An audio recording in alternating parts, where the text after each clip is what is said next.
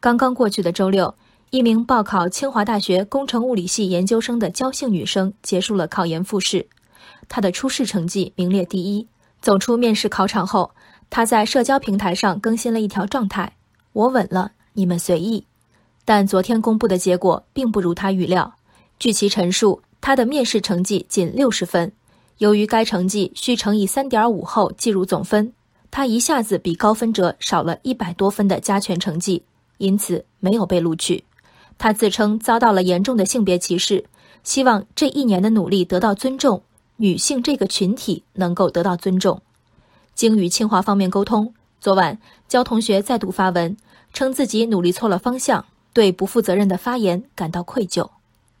看过焦同学的陈述和贴图，他的心境许多人可以体会，但要说感同身受，可能还差一点儿。为了准备考试，他在去年八月剃了个光头，决心固然大，性格之激烈也并不算很常见。得知复试结果后，他一度想要自杀，不知道怎么面对以后的生活。回想被他视作稳了的面试，他表示老师没有考察专业知识，一直在问一些无关的问题。他同时还贴出自己面试时英文自我介绍的稿子，称自己口语突出，英式发音超过绝大多数人。二十一岁，焦同学本以为自己理解了世界，昨天他发现，这个世界并不完全以他想象的方式运行。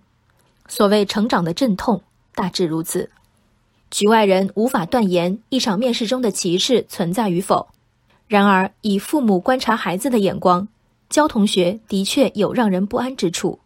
光头，在他看来是明智之举，想自杀是他形容自身痛苦一真一假的说辞，这些恰恰都是从校园到职场所有面试官希望回避的性格要素。工程物理系的教授们希望招到出类拔萃、专业过硬的孩子吗？当然希望。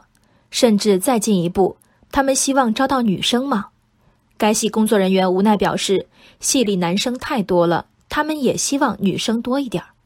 但科研不是填鸭，在这些希望之上，他们首先希望这名早已成年的候选人有稳定的情绪、合理的预期以及相当的抗挫折能力。这些特质，焦同学向考官展现了吗？焦同学的执念里多多少少有对研究生招生录取工作认识的偏差。为什么面试实际总分达到三百五十分，而非原始分一百分？因为面试考察的是与笔试全然不同的层面：科研背景、科研意愿和能力、性格、反应力。所谓无关问题里，老师的关注点恰是学生不以为意之处。而焦同学所重视的初试成绩、口语能力，都是门槛一般的存在。他甚至在网上贴出了自己的高考成绩单，以佐证自己一贯的成绩优秀。很多年以后，他会知道，在考上大学后，高考成绩就不再重要。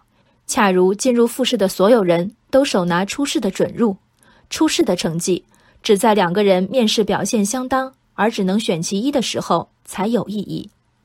也许在四年前，清华大学就曾是焦同学的目标，那一年他因为某一科的发挥不佳与清华擦身而过。今年他以加倍的努力弥补当年的遗憾。